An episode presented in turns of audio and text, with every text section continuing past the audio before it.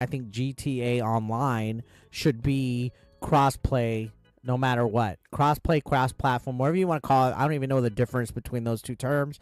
But GTA Online players should be able to play with people on other devices. Uh, I don't know why they haven't had that. That game makes so much fucking money. I feel they're kind of holding themselves back by not having it be crossplay. To an extent, I think the player base could be extended uh, because you know we have these rumors of GTA 6 coming out in 2025, which I think that's going to be delayed still. But what's going to go on with GTA Online? Are they going to make a new version of GTA Online? Uh, if they don't have crossplay on that, I think they're dropping the ball